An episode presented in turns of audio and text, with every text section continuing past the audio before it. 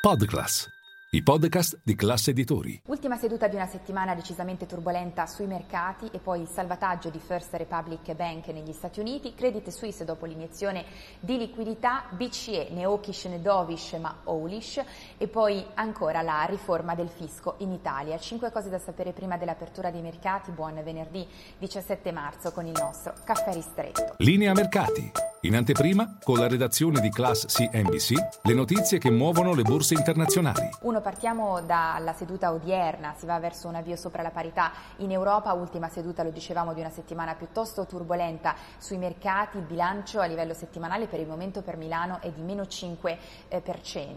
Eh, nel frattempo sembrano però essersi rasserenati gli animi sui mercati grazie ai diversi salvataggi da una parte all'altra dell'oceano. Ricordiamo però anche oggi, per chiudere in bellezza, giornata di scadenza competenze tecniche. Mentre tornando ai salvataggi bancari, bene, attenzione all'avvertimento di Nassim Taleb, noto per la teoria del cigno nero, perché in un tweet poche ore fa ha messo in guardia, attenzione perché le crisi assomigliano più a delle cattive relazioni piuttosto che a degli eventi eh, immediati come per esempio possono essere i terremoti. Eh, questo perché le cattive relazioni, così come le crisi eh, finanziarie, hanno momenti di alti e bassi e poi arriva la crisi, dunque staremo a vedere, speriamo non abbia ragione. Due, veniamo al salvataggio di First Republic Bank perché nella serata di ieri 11 grandi banche statunitensi sono scese in campo iniettando 30 miliardi di dollari di depositi in First Republic Bank, altra banca regionale finita sull'orlo del precipizio tra queste JP Morgan, Citigroup, Bank of America. In particolare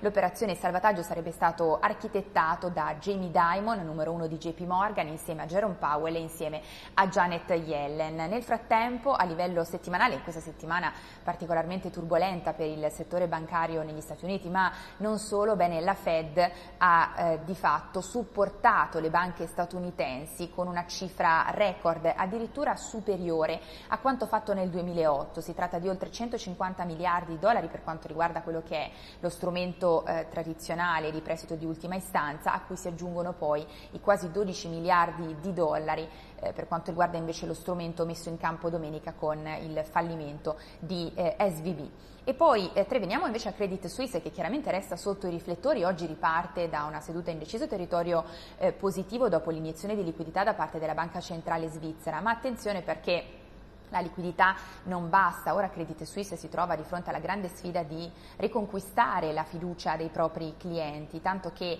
già in molti dall'Asia al Medio Oriente, ma anche in Europa, hanno iniziato a richiedere lo spostamento dei propri depositi, una vera e propria fuga, possiamo dire, da Credit Suisse, ancora però l'entità non è, non è, nota. Sempre a proposito di Credit Suisse iniziano ad arrivare le bocciature da parte delle agenzie di rating, è il caso di VBRS che ha tagliato il rating a Mentre Moody's monitora, ha detto di monitorare e che agirà poi in maniera appropriata. 4. Veniamo alla Banca Centrale Europea perché i mercati di fatto hanno quasi festeggiato questa decisione di alzare i tassi di 50 punti base perché ad una decisione hawkish da Falco è stata accompagnata una comunicazione eh, dovish, possiamo dire da Colomba, perché la Garda alla luce della situazione particolarmente incerta non ha eh, dato indicazioni su quelle che saranno le prossime mosse della BCE. Secondo Citi né hawkish né dovish ma owlish, dunque l'atteggiamento della BCE assomiglierebbe di più a quello di una civetta pronta a cambiare rotta in base alle contingenze. Da sottolineare anche che Christine Lagarde ha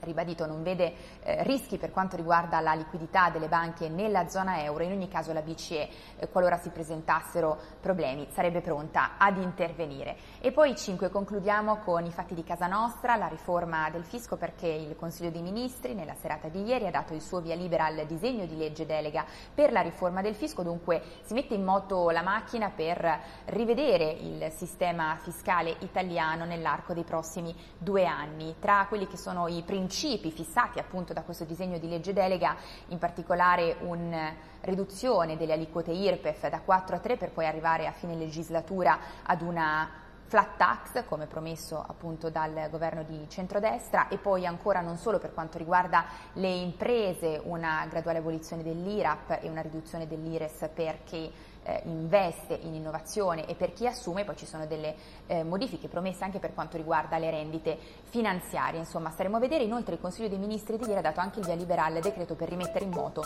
il progetto per il ponte sullo stretto di Messina È tutto, io vi aspetto in diretta a Caffè Fari con tutte le notizie e se non ci vediamo buon weekend.